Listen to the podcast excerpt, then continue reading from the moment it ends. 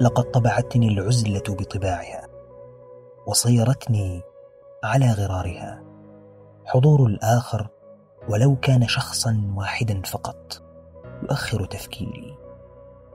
إذا كان الاتصال بالآخر يمثل محفزا للتعبير والقول بالنسبة إلى الإنسان السوي فهو بالنسبة إلي على العكس محفز مضاد أو بالأحرى ضد محفز.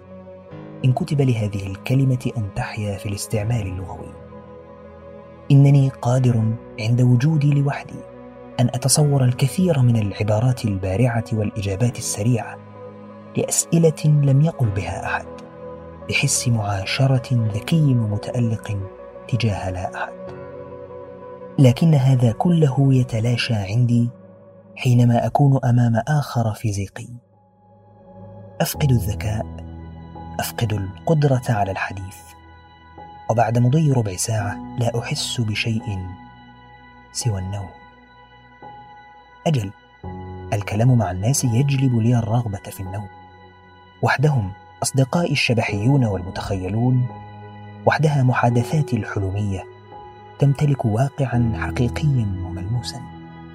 ففيها يكون للروح حضور أشبه بصورة في مراه بالإضافة إلى ذلك تثقل علي كثيرا فكرة أن أكون مجبرا على أي اتصال بالآخر.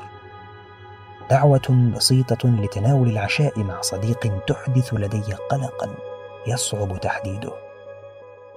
فكرة أداء واجب اجتماعي مهما كان. الذهاب إلى جنازة التباحث مع أحدهم في شأن من شؤون المكتب الذهاب إلى المحطة لانتظار شخص ما معروف أو نكرة. وحدها تلك الفكرة تعكر لدي أفكار يوم بكامله. وأحيانا أظل منشغلا منذ العشية نفسها. ثم أنام سيئا تماما. بينما الحدث الواقعي عندما يحدث هو عديم الدلالة بصفة مطلقة ولا يفسر أي شيء بالنسبة إلي. والحدث يتكرر وقوعه وأنا لا أتعلم ابدا. ما ينبغي أن يتعلم.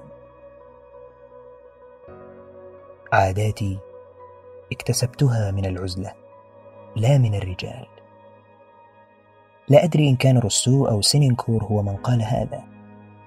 لابد أنه ذو روح من طينتي نفسها.